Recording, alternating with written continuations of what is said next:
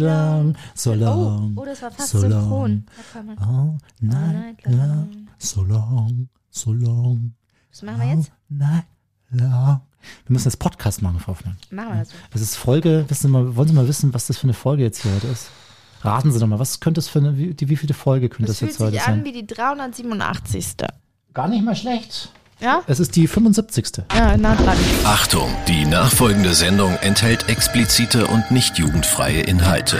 Attention, the following program contains sexual explicit material that may not be suitable for children. Parental discretion is advised. Sind, sind Sie soweit? Ich hatte überhaupt keinen Bock, über Sex heute zu reden. Ja, gucken wir doch mal. Ego FM. Völlig überzogen, der Podcast mit Hoffmann und Kollmann. Gibt's irgendwas, was ich. Vielleicht habe ich ja mal Lust. Machen Sie doch! Ja? Ja, los! Also Hauen Sie was können, raus! können wir können wir gerne hier mal jetzt ein bisschen erotisch werden auch mal. Wir können über Analplugs mit Na, hören wir mal Fuchsschwanz zu. reden. Hören wir mal Herr zu. Kolmer. Das ist ASMR und Sie essen gerade, lassen Sie mich raten, ich sehe Sie nicht, aber es sind natürlich Toffifees. Weil Sie Das höre ich Teufel, am Kauf, Kauen. weil Sie Teufel mir schon wieder so eine Packung besorgt haben. Ja. Ich muss Sie wissen genau, dass das- Freitag kriegt er von mir eine Packung dahingestellt und die mampft er einfach innerhalb Komm von vor, komm Sekunden mir, weg. komm mir vor, wie wenn ich bei der alten Hexe vorm Haus stehe und die mich hier mit so, mit was wurden die, wurden die da gezüchtet da drin, die Hänsel und Gretel?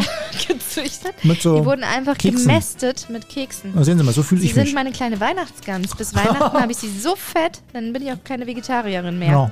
Koche ich sie. Aber Alkoholikerin, Alkoholikerin bleiben Sie, Frau Hoffmann. Alkoholikerin? Freitags zumindest. Nur freitags. Ja? Es wird nur am Freitag und Samstag gesoffen. Mhm. Mit Ausnahme vielleicht noch montags, dienstags und donnerstags. Gucken wir mal. Draußen weht der Wind, Frau Hoffmann. Es wird Stürmt, stürmischer und stürmischer. Scheiße, es. Der nächste Orkan ist angekündigt.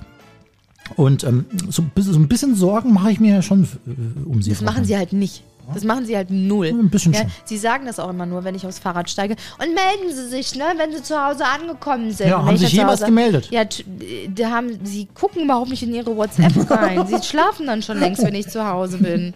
Und am nächsten Morgen denkt er sich, ja, okay, alles klar, wird's wohl am Montag die Netzsendung machen, die Hoffnung.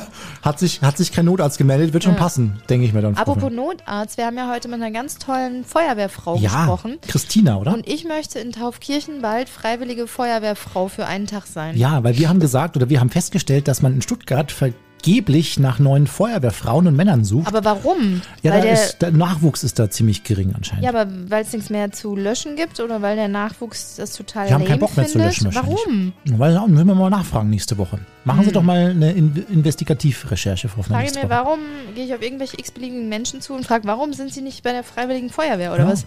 Dann haben wir auf jeden Fall gesagt, also wir würden uns das ja mal ansehen. Und dann hat sich Christina gemeldet. Genau, und jetzt rette ich bald eine Katze aus dem Baum. Ja, Habe ich mir vorgenommen. haben Sie sich vorgenommen. Habe ich mir vorgenommen. Wir können, Herr mal kurz, wir können mal kurz reinhören, was Christina erzählt hat. Die hat nämlich so ein bisschen was aus ihrem Alltag erzählt, Ja. oder? Wollen wir mal kurz? Ja. Gibt es manchmal so Nächte, wo du, wo du, wo du schwer hast einzuschlafen oder kommt es Ja. eher selten vor? Schon, oder?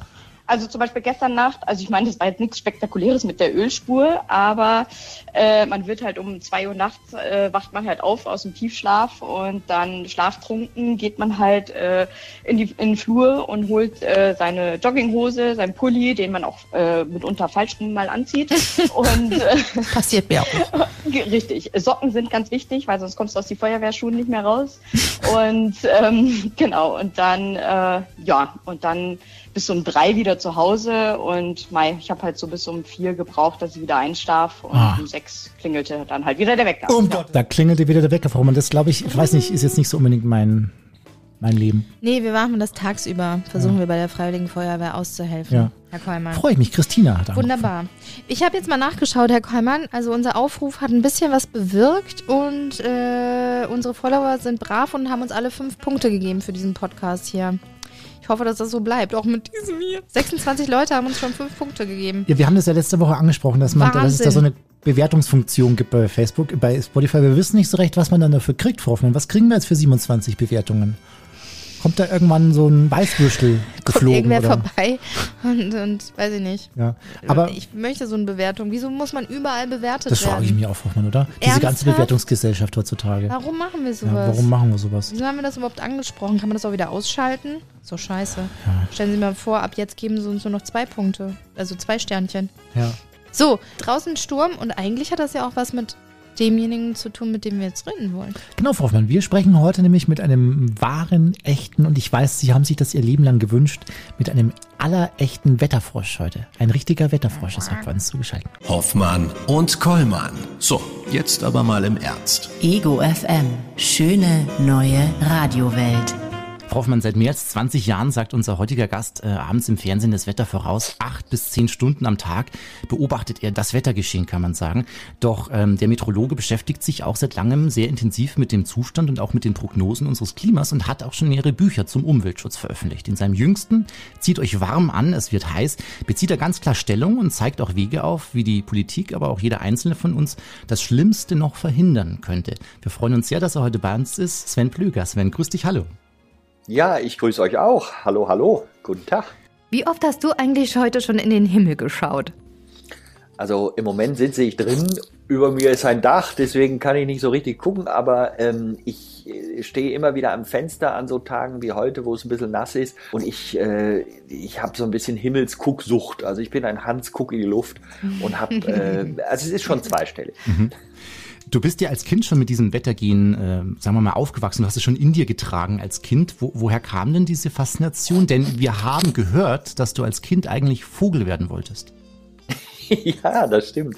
Das war, das war sehr drollig. Und zwar mein Vater, ich war, also das haben meine Eltern aufgeschrieben, weil ich ja mich daran nicht erinnern kann, aber mein Vater hatte mich als Dreijähriger gefragt, das ist eine vernünftige Frage an einen Dreijährigen, was willst du später mal beruflich machen?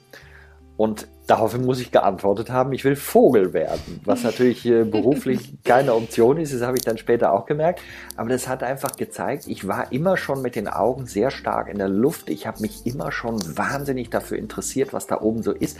Ich fand jede Wolke spannend. Ich wollte auch immer schon als kleines Kind fliegen, was ich ja dann auch heute zu meinem Hobby gemacht habe. Und, und wo das aber herkam, da rätsel ich bis heute, meine Familie auch mit, weil ähm, sowohl von mütterlicher als auch väterlicher Seite gibt es da eigentlich keinen Input. Also da ist kein Naturwissenschaftler, da ist eher so ein bisschen die künstlerische Ader, viel für Musik, viel für Klassik und sowas in der Familie. Also ich bin da irgendwie so ein bisschen aus der Art geschlagen. Mhm. Wie kann man sich einen so typischen Arbeitsalltag eines Wettermeteorologen beim Fernsehen vorstellen? Nimm uns doch mal mit. Also ich habe ja ganz viele Berufe, um das nur ganz kurz vorweg zu sagen, weil ich ja sehr viele unterschiedliche Sachen mache. Aber das, wo mich die Leute natürlich am häufigsten kennen, weil sie mich dann auch sehen und hören, ist natürlich der Wetterbericht im Fernsehen. Mhm. Also ich stehe gegen 14 Uhr auf.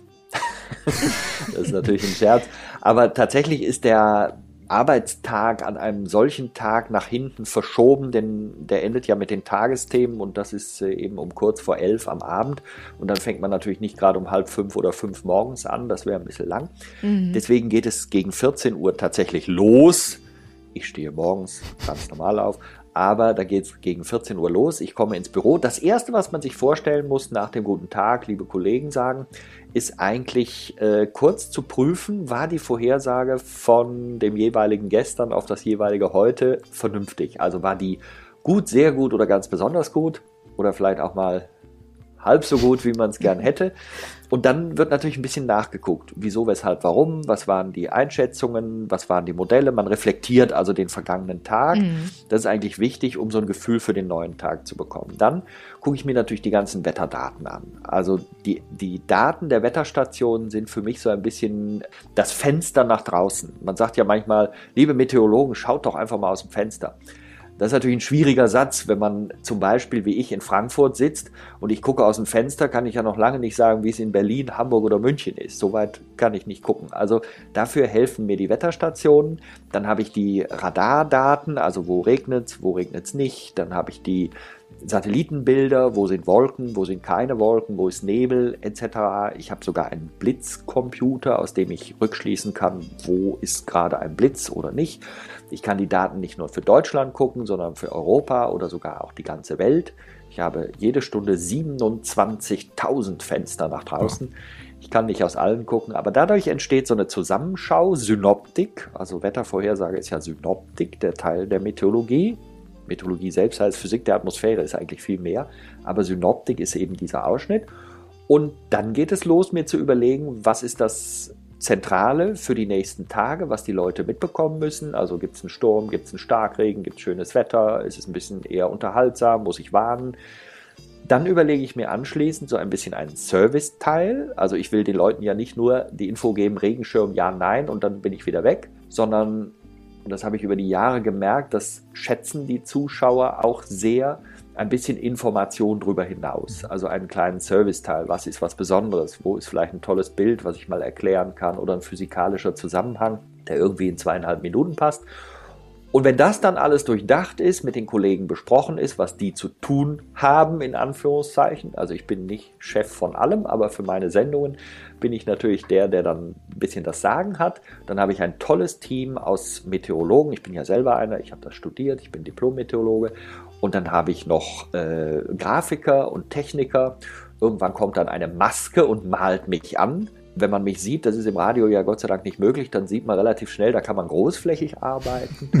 und dann bin ich irgendwann äh, so hergerichtet, dass ich äh, ins Studio kann. Und der Gag dort ist, ich habe keinen Teleprompter, ich habe keinen Text, den ich irgendwie auswendig lerne, sondern ich spreche einfach frei in dem Moment, wenn ich live drauf bin. Ich habe eine Uhr, die läuft rückwärts. Wenn null ist, muss ich mich verabschieden, weil dann ist meine Sendezeit zu Ende. Und das ist also der gesamte Ablauf. Es ist sehr frei, es entsteht in dem Moment und das gibt vielleicht auch eine gewisse Authentizität, äh, dass das nicht irgendwie äh, ja, gelernt oder sonst irgendwas klingt. Mhm. Das ist also der Moment der Begeisterung und letzter Satz dazu, ich muss dann natürlich auch immer ein bisschen gucken, dass ich praktisch dieses kommende Wetter so beschreibe, dass auch jeder Laie das immer verstehen kann. Also das ist für mich das Wichtigste. Ich mache es für den Zuschauer, nicht für mich selber. Sonst würde ich ja immer von postfrontaler Subsidenz sprechen mhm. oder so. Mhm. Ja, und du machst es halt mit sehr viel Liebe. Und was unsere Hörerinnen und Hörer jetzt hier nicht sehen können, ist, dass deine Augen einfach wahnsinnig strahlen, wenn du von deinem Beruf erzählst. Das ist total toll. Ähnlich geht's uns hier ja auch so, ja. Unser Job ist ja auch Leib und Seele für uns. Aber schaffst du es in deiner Freizeit auch mal Abstand von, von diesem Job zu nehmen? Oder, oder bist du immer und überall begeisterter Meteorologe? Ja, Dominik, das ist genau der Punkt. Also man, ich glaube, man hat das schon so irgendwie eben aufgesogen und man ist grundsätzlich begeistert von diesem Thema. Mich stresst das auch überhaupt nicht. Also in meiner Freizeit auch Wetter zu gucken, ist so ein Selbstverständnis. Also mir würde eher was fehlen, wenn ich es nicht täte. Aber es gibt tatsächlich auch bei mir Momente, man mag es kaum glauben, aber ich kann mich auch mit komplett anderen Dingen beschäftigen. Sei das sportlicher Natur, sei das kultureller Natur, sei das ein Buch lesen, sei das Musik hören, etc. Und dann geht das Wettergehen auch wirklich mal nach hinten. Und wenn ich mich jetzt im Freundeskreis zum Beispiel treffe, die Leute wissen ja alle seit Jahren, was ich mache und das ist ja äh, für meine, meine Freunde und, und auch meine Verwandten nichts Besonderes in dem Sinn. Und da sprechen wir eigentlich nur mal übers Wetter, wenn was ansteht. Also jemand möchte Urlaub machen und will wissen, wie es wird.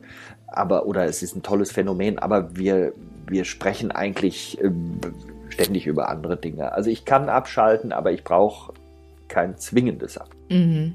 Du wurdest 2010 als bester Wettermoderator Deutschlands ausgezeichnet. Jetzt ähm, werden Meteorologen ja immer auch wieder kritisiert, dass viele der Vorhersagen nicht stimmen. Wie nimmst du denn solche Kritik auf?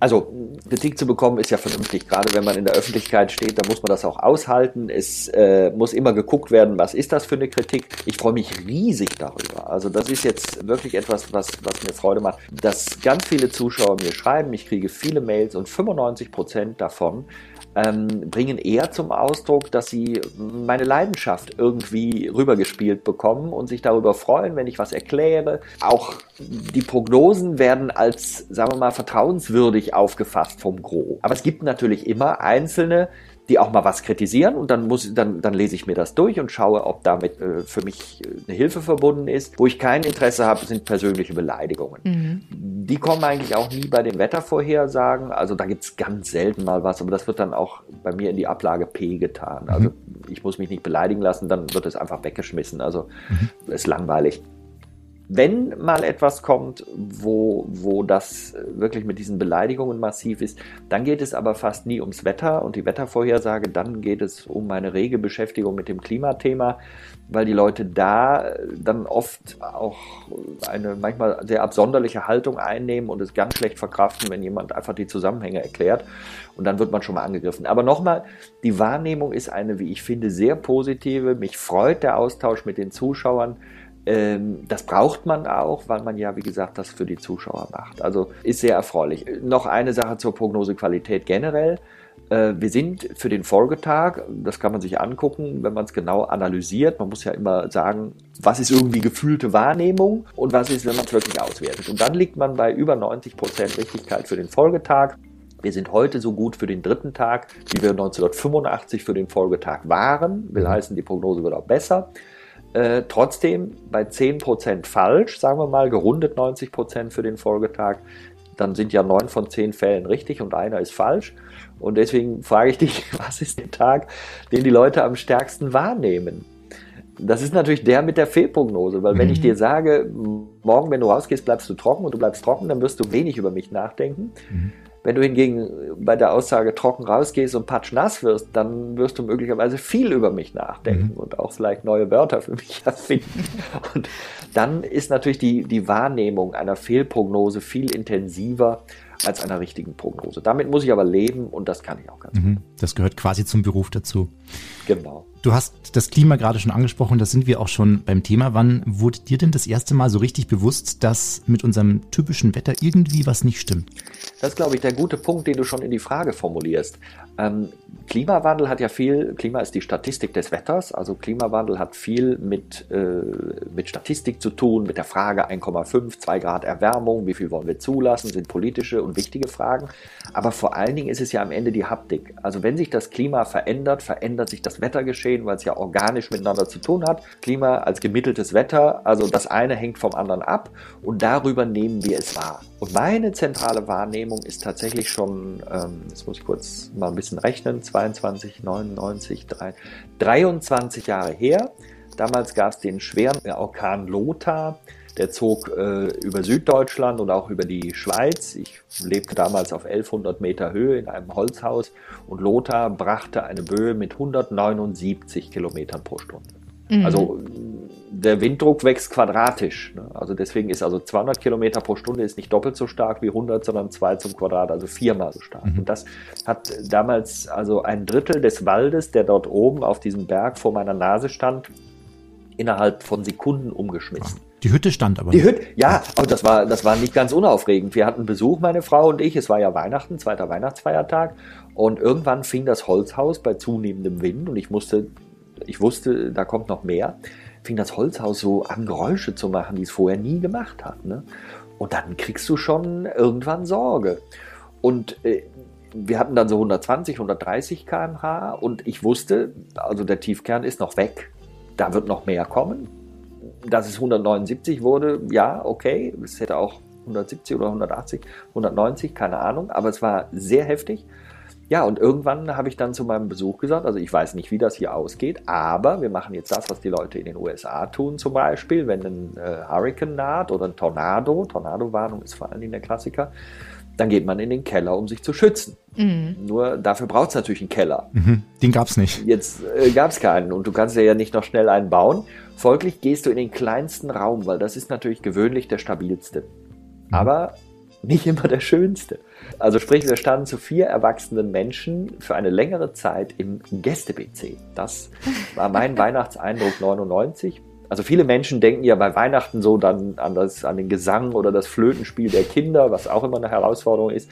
Ich denke meistens bei Weihnachten mittlerweile an Gäste-WC. Und da konnten wir die, das Fenster, also das dann seitlich zum Wind, das konnten wir dann öffnen, so ein bisschen. Und dann, das war ein unglaubliches Geräusch, das waren Böen, das war ein Pfeifen, das war irgendwann im letzten Moment vor dieser Passage der Kaltfront, wo diese Böe dann so heftig wurde, da, da geht das Ganze aber dann so in ein metallenes Singen über. Also das war so, als wären 30 alte Straßenbahnen über den Berg gefahren gleichzeitig. Also ganz ein, ein naturfremdes Geräusch. Und dann kam dieses Krachen der Bäume und im ersten Moment sagst du dir natürlich, wow, ich war dabei.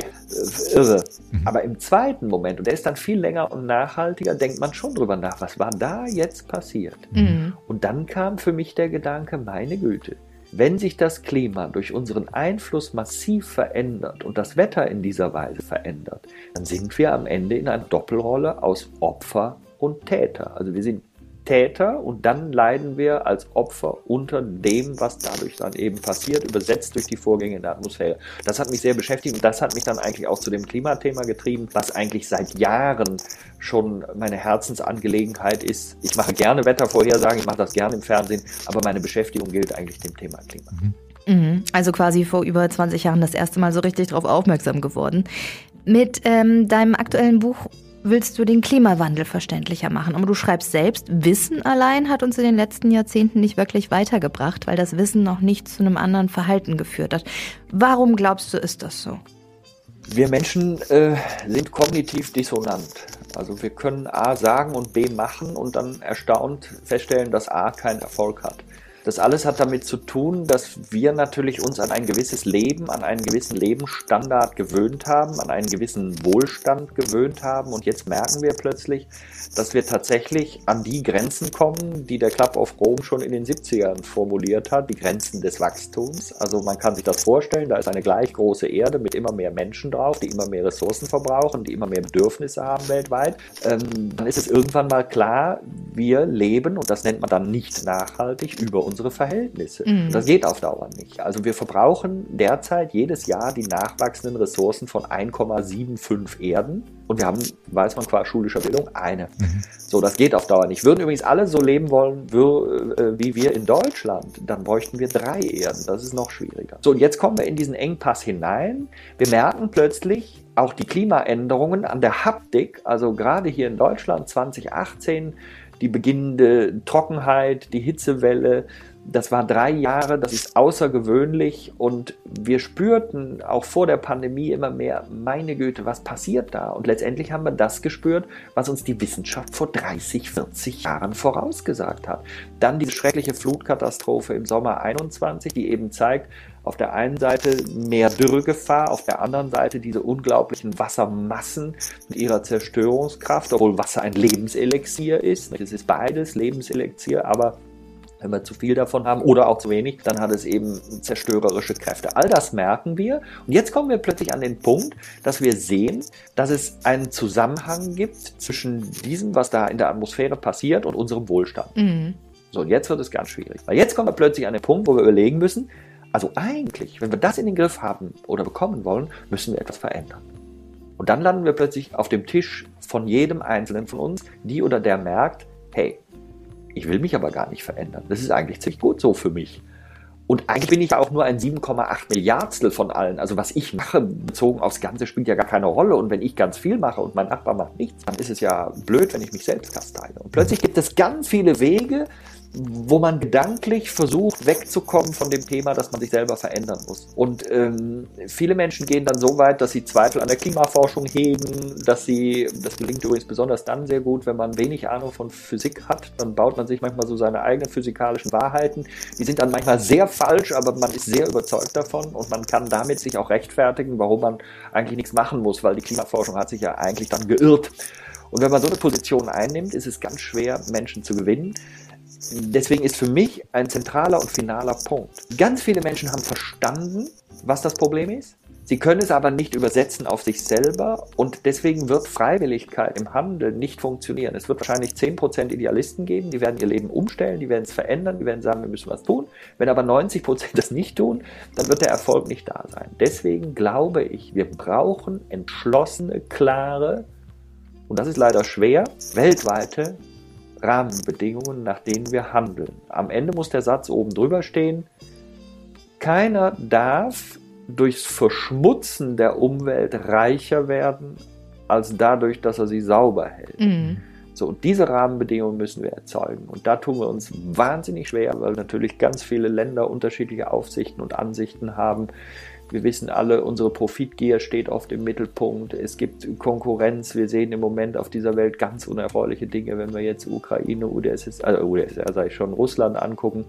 Ähm, diese Verhältnisse, das ist alles so unerfreulich. Wir haben eigentlich ganz andere Aufgaben auf dieser Welt, äh, weil wir ein viel, viel größeres Problem in den Griff bekommen müssen. Und äh, ich mache mir im Moment sehr viel Sorgen, weil ich nicht das Gefühl habe, dass die Menschheit wirklich ihre Situation ernsthaft erfasst. Mhm. mhm. Nehmen wir mal an, wir erfassen sie, ja, und wir, wir tun was dagegen, dann hätten wir nach deiner Schätzung so zwischen 8 und 15 Jahre noch Zeit dafür. Dann könnten wir die Kipppunkte vermeiden. Jetzt ähm, war ich in Mathe nie besonders gut, aber sagen wir es mal so, 15 Jahre sind jetzt nicht besonders viel, oder? Nee, das ist sogar besonders wenig. Das ist übrigens nicht nur meine Einschätzung, das ist insgesamt die Einschätzung der Klimaforschung, hängt natürlich schon mit, mit unserem Verhalten zusammen. Also wenn wir jetzt was in den Griff kriegen würden und beschleunigen würden, einiges passiert ja, das muss man auch sagen. Jetzt durch die Haptik haben sich an einigen Stellen die Schrauben schon ein bisschen verändert, äh, nur das genügt alles noch. Am Schluss äh, sagt die Wissenschaft eben acht bis 15 Jahre. Und wenn wir uns jetzt angucken, wie lange wir schon über dieses Thema diskutieren, und zwar immer mehr diskutieren, manchmal so viel diskutieren, dass wir vor lauter Gerede das Gefühl haben, wir hätten all die Dinge, die wir machen wollen, schon gemacht und geben uns dann am Ende möglicherweise sogar eine gute Note für relativ wenig. Ähm, dann wird klar, das ist nicht mehr viel Zeit. Und ich komme mir im Moment manchmal so vor, als sei ich Zuschauer einer, einer es gibt ja diese Filme, diese Blockbuster. Mhm. Da, das ist meistens sehr aufregend am Anfang, allerdings fängt es sehr seicht an. Irgendwelche Menschen machen irgendwelche langweiligen Alltagsdinge und ich als äh, Zuschauer sitze davor und verzweifle schon, weil ich immer denke, ja Mensch, die Protagonisten müssten doch merken, wie sich die Situation zuspitzt mhm. und die begreifen das immer alle gar nicht und da liegt ja auch die Dramaturgie für diesen Film. Ich weiß natürlich, dass was passiert, weil sonst wäre der Film überflüssig. Mhm. Und das ist jetzt meine Aufsicht momentan als jetzt muss ich einmal sagen, diplomierter Meteorologe, der ein bisschen versteht, was da die Physik so tut. Das ist tatsächlich meine Aufsicht, weil ich das Gefühl habe, wie lange braucht es einfach noch, bis sich das Verständnis für unsere besorgniserregende Situation durchsetzt. Mhm. Nur eins ist mir dabei immer wichtig. Wenn wir daraus schließen, dass wir jetzt uns jeden Tag die Apokalypse erzählen müssen und mit immer dramatischeren Bildern immer mehr Schrecken auslösen, mhm. Also wir haben das Wort Klimakatastrophe 1986 in die Welt gesetzt und wir können nicht sagen, dass wir mit dieser Begriffsschöpfung irgendeinen Erfolg erzielt hätten. Also immer extremere Bilder, immer wildere Geschichten, die werden uns nicht zum Umdenken bringen. Aus meiner Sicht ist es viel wichtiger, dass wir in den Mittelpunkt stellen, die Chancen sind noch da. Wir können das ändern, wenn wir nur wollen und die Dinge, die wir uns versprochen haben, auch machen. Dazu neigen wir aber nicht. Die Wissenschaft sagt, dass das Umsteuern, mittlerweile müsste man aber fast das Wort radikal da reinhängen, durch radikalen Klimaschutz noch in die Richtung zu machen ist, ähm, nur, das hat natürlich dann immer irgendwo auch Begleitschäden zur Folge in verschiedenen Re äh, Regionen. Das heißt, wir müssen eine Ausgewogenheit hinbekommen. Das ist so ein bisschen ähnlich wie bei Corona. Mhm. Man kann die Sache nicht aus rein virologischer Sicht betrachten, weil dann, dann sind die Begleitschäden irgendwo sehr groß. Ähm, aber wir müssen wirklich auf die Tube drücken. Und für mich gehört in den Mittelpunkt, wir können das, das sagt die Wissenschaft, können das schaffen. Das ist für mich eine zentrale Überschrift, um meinen Optimismus nicht zu verlieren. Und das Zweite, wir müssen auf die vielen Projekte mal schauen. Wir berichten uns viel zu negativ. Was wird nicht an verschiedenen Stellen alles gemacht und getan? Wo gibt es nicht alles interessante Start-ups, die beweisen, dass es Alternativen zu dem Weg gibt, den wir bisher eingeschlagen haben? Wir haben so ein bisschen das Gefühl, das Gefüge ist so vollständig, dass sobald einer, weiß ich nicht, den Mikado-Stab zieht, alles zusammenbricht. Und vor dieser Angst möchten wir deswegen lieber gar nichts machen. Und das genügt hier nicht, sondern gerade mit der Transformation werden wir den Wohlstand erhalten. Also Wohlstand fortführen auf den Füßen des 20. Jahrhunderts wird genau diesen Wohlstand kassieren. Das ist uns im Grunde klar, aber die Angst, diesen Wohlstand zu verlieren, macht dann irgendwie dieses Verharren als, als Ergebnis. Und ich glaube, wir müssen Leuchtturmprojekte zeigen, wir müssen immer wieder Erfolg zeigen, wir müssen deutlich machen, was schon alles geht und politische Rahmenbedingungen darf natürlich einfach nicht so sein aus Profitgier und ähm, sowas stimmt mich traurig und zeigt mir, dass wir offensichtlich geistig nicht so weit sind. Das hat übrigens Antonio Guterres sehr, sehr gut formuliert am Ende der Klimakonferenz der 26. COP, Conference of the Parties, in Glasgow, als er gesagt hat, wir haben das erreicht, was die Gesellschaft, die menschliche Gesellschaft offensichtlich und die Politik momentan zu erreichen in der Lage ist. Und so ein Satz heißt rückwärts gesprochen immer, wir haben nicht das erreicht, was wir müssen. Und das ist eigentlich klar und für mich bedauerlich. Mhm. Hast du manchmal das Gefühl, dass die Dimensionen des Klimawandels so gewaltig sind, dass man eigentlich nur noch emotional darauf reagieren kann? Ja, das stellt sich bei mir ein, weil einerseits deswegen, genau, wie du sagst, weil es gewaltig ist. Also wenn man jetzt zum Beispiel, äh, sagen wir mal, Corona übersetzen würde als Tsunami, ne, da würde man eine fünf Meter hohe Welle vor sich sehen oder auch zehn Meter hoch und würde sagen, Mensch, das ist eine unglaubliche Dramatik, was da auf uns zukommt. Wenn man dazu den Klimawandel als Ereignis, als Bedrohung in Vergleich stellt, würde ich da im Hintergrund eine ganz andere Welle aufkommen sehen, die unvorstellbar größer ist. Also da wäre das Corona ein kleiner Hopser und dahinter baut sich dann so ein 500 Meter Tsunami auf, der uns ganz anders bedroht. Mhm. Das sorgt für Emotionalität, aber in alle Richtungen, wie ich gerade skizziert habe. Nicht? Die einen haben vielleicht Angst und sogar Panik, gerade auch bei den jüngeren Menschen, die sorgen. Fridays for Future ist ja nun mal das Ergebnis davon, mit allen Schwierigkeiten jetzt in der Pandemie auf sich aufmerksam zu machen. Und dann auf der anderen Seite aber auch Leute, die eben dann mit der gleichen Emotionalität versuchen, aus welcher Motivation heraus auch immer, aus meiner Sicht meist aus Angst, Wohlstandsverlust irgendwie zu erleben, äh, dass die genauso emotional dagegen ankämpfen, dass es diese Dinge gibt und sich die Welt einfach anfangen schön zu reden. Mhm. Und dann kommt natürlich ein dritter Punkt dazu, der die Emotionalität fördert. Das ist die Komplexität in der Sache. Mhm. Also das, was wir da haben vor uns, das ist hochgradig Physik und Mathematik und sehr kompliziert. Und das meine ich überhaupt nicht böse, weil ich ja von vielen Dingen auch nichts verstehe. Aber das ist für viele Menschen sehr fern. Und da wird bei den Zusammenhängen, ich erlebe das oft im Gespräch, in vielen Köpfen entsteht ein fürchterliches Durcheinander. Mhm. Das ist auch so ein bisschen die Rolle, wo ich mich selber auch sehe, als äh, im Fernsehen auftauchender Meteorologe, das Wetter vorher sagt, eben auch das Klimathema quasi zu übersetzen. Ich bin kein Ideologe, ich bin auch nicht der Zeigefingerman, der irgendwie den Leuten jetzt sagt, ihr müsst das tun, ihr müsst das tun, das ist gut, das ist schlecht und ich beschimpfe euch dann auch gegebenenfalls, sondern ich sehe mich als Übersetzer. Ich sehe mich als jemand, der Physik in Alltagssprache übersetzt um zu versuchen, ein, ein besseres Bild in die, in die Gesellschaft zu bringen von den Problemen, die wir da wirklich haben. Mhm. Und es macht mich manchmal traurig, dass auch in den Medien durch manchmal vollkommen übertriebene Darstellungen eher Aufgeregtheit, unsinnige Emotion, Unsicherheit geschaffen wird als Information, weil das Thema ist alleine schon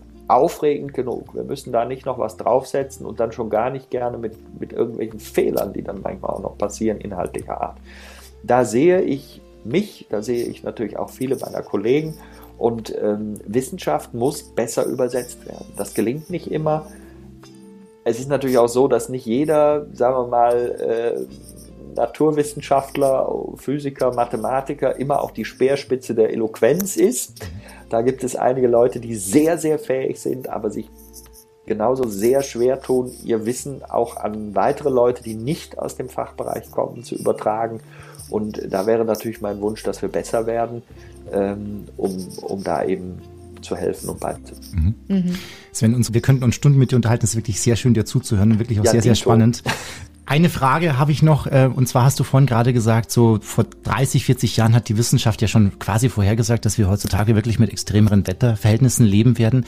Nimm uns doch mal mit ins Jahr, sagen wir mal 2050. Wie würde deiner Meinung nach ein typischer Wetterbericht in der ARD lauten? Ich habe das, ich hab das tatsächlich mal gemacht. Da hatte sich äh, noch zu Zeiten von Ban Ki-moon als UN-Generalsekretär ähm, eben selbiger gemeldet und darum gebeten, dass, ich glaube, wir waren damals zehn Länder dieser Welt, ähm, dass wir alle einen Wetterbericht machen, so wie er 2050 aussähe. Ähm, den habe ich damals gemacht und ähm, der wäre im Grunde genommen eine leichte Verstärkung dessen, was wir in den letzten zwei, drei Jahren erlebt haben. Das heißt, wir müssten äh, noch mit extremeren Dürren rechnen. Wir haben jetzt die Dürre von 2018 bis 20 als außergewöhnliches Ereignis wahrgenommen. Wenn man in die Wettervergangenheit guckt, sieht man, das gab immer mal Trockenphasen, aber meistens ein Jahr lang. Drei Jahre ist ungewöhnlich. Und die Modellrechnungen, nochmal, die vor 30, 40 Jahren für heute gut waren, deswegen glaube ich, dass sie für die Zukunft auch gut sind, zeigen, dass am Ende dieses Jahrhunderts, wenn wir keinen vernünftigen Klimaschutz hinbekommen aufgrund der Veränderungen, zehnjährige Dürren zehn Jahre, ne? wir mhm. sprachen bisher von drei, zehnjährige Dürren gewöhnlich werden. Jetzt war eine dreijährige außergewöhnlich, eine zehnjährige gewöhnlich. Das heißt, das sind Dinge, mit denen man rechnen muss. Man muss mit Starkregenereignissen rechnen und ich glaube, vor Augen hätte man dann sofort natürlich die Flutkatastrophe. So etwas kann sich alles häufen und äh, macht das Leben immer schwieriger, macht übrigens auch von, von rein finanzieller Sicht das Ganze problematisch. Es gibt keine einzige Studie, die sagt, das Beste, was wir tun können, ist nichts. Sondern alle Studien sagen, mit jedem Euro, den wir jetzt nicht vernünftig in den Klimaschutz stecken, müssen wir nachher zwei bis elf Euro nachziehen. Mhm. Das heißt, selbst im, ich weiß nicht, was richtig ist, aber selbst im Fall von zwei ist das eine Verdopplung. Und diese Kosten lagern wir ja aus auf die nachfolgenden Generationen, wenn wir jetzt nichts tun. Also das heißt, es ist nicht nur das menschliche Leid, es sind auch die Kostenfragen. Wer kann das wie lange bezahlen? Welche Volkswirtschaft soll das leisten? Das heißt also, das sind Herausforderungen auf ganz vielen Ebenen, die überall so deutlich machen, dass es notwendig ist zu handeln. Und vor diesem Hintergrund ist es einfach wirklich etwas traurig, wie langsam wir da offensichtlich so sind. Und das beschäftigt mich natürlich schon sehr. Hoffmann und Kollmann. So, jetzt aber mal im Ernst. Ego FM. Schöne neue Radiowelt. Was ist das, Frau von Sturm draußen. Ja, richtig. Ist da- ist das so, so Sturm draußen. Das kleine Stürmchen, Frau von. Auf das Sie sich sicherlich heute freuen werden. Ich kann Wo gehen Sie raus. denn hin? Soll mal raus? Ja, ich gucken Sie mal raus. Machen wir kurze Wetter-Live-Berichterstattung vom Balkon 1 hier. Herr Hoffmann-Kollmann, Frau Mann schnauft schon recht. Hm. Und? Hier bewegt sich noch nicht so viel. Nee? Nee, wir sind in einer, wie nennt man das? Im Lee anstatt im Louvre. Kein Wind hier bei auf Ihrem Balkon, Herr Kollmann. Ach, schade. Ich, hätte hätte ich mir jetzt mehr erwartet. oh, hier ist noch Wäsche in Ihrer Waschmaschine. Ja, ach, Frau Hoffmann, äh, wir haben ja heute gesagt, dass Sie sich ja auch hier haustechnisch ein bisschen, ähm, ein bisschen anbieten könnten auch, ja? Ich soll mich beteiligen Und- am Haushalt? Ja, weil ich meine, Sie verbringen hier auch acht Stunden in bin der Woche. Gast. Ja. Äh, Und die Waschmaschine ist vorhin fertig geworden während der Sendung. Und ich habe ich hab gerade gesehen, Sie haben noch keinen Finger gerührt. Ich hab, Sie haben doch gemeint, Sie Wo hängen ein soll ich bisschen das was denn auf. aufhängen? Ich bringe Ihnen gleich den Wäscheständer vorbei. Es hackt. Ja? Einen Scheiß bringen Sie mir. Sagen Sie mal jetzt. Ein Blödsinn. bisschen mitmachen hier. Ich gehe jetzt, ich fahre jetzt. Wie, wie Sie fahren Ich jetzt? nach Hause. Was, wieso fahren Sie denn jetzt, Frau Fenn? Die, Die- Stur die- ist mir lieber als Wäsche aufhängen. Da- jetzt geht's ja einfach. Und hat noch das Funkmikro dabei. Sie können noch weiterreden. Die Funkstrecke geht über 100 Meter. Moment, ich habe ich hab meine Tasche verloren. Vergessen, Ja. Herr Kollmann. Warten Ja. Sie mal kurz. Ich glaube, ich muss noch mal rein. Hier. Ja. Was machen Sie? Was machen Sie jetzt schon wieder? Also, also Frau Hoffmann, das ist ja, ist ja unglaublich. Ja. Jetzt sind Sie wieder da. Ich habe meine Tasche vergessen. Achso, so, Frau Hoffmann. Und lassen das Funkmikrofon da. Ja, ist ja gut. Wieso nehmen Sie das denn mit? Ja, weißt du, ich, die letzten Worte von Frau Hoffmann, bevor der Sturm sie hinweggefegt hat. Ja, ich brauch, brauch, habe meine Tasche vergessen. Das sind die letzten Worte von Elise Hoffmann. Und ihren Tschüss. Spielball. Was ist das da unten? Was? Diese Kugel da unten. Was für eine Kugel? Ja, das da, da. das ist mein das da. Helm. Ach, das ist hier so. Ich dachte, das wäre so ein Spielball oder so. Ja, Frau Hoffmann, tschüss. Das war Völlig überzogen mit Hoffmann und Kollmann. Eine Produktion von Ego FM. Die Radioshow dazu gibt's jeden Freitag, 16 bis 20 Uhr auf Ego FM. Schöne neue Radiowelt. Frau Hoffmann! Nächste Woche! Nächst, nächste Woche haben wir auch wieder einen Gast. Der war schon mal im Weltall der Gast, Frau Hoffmann.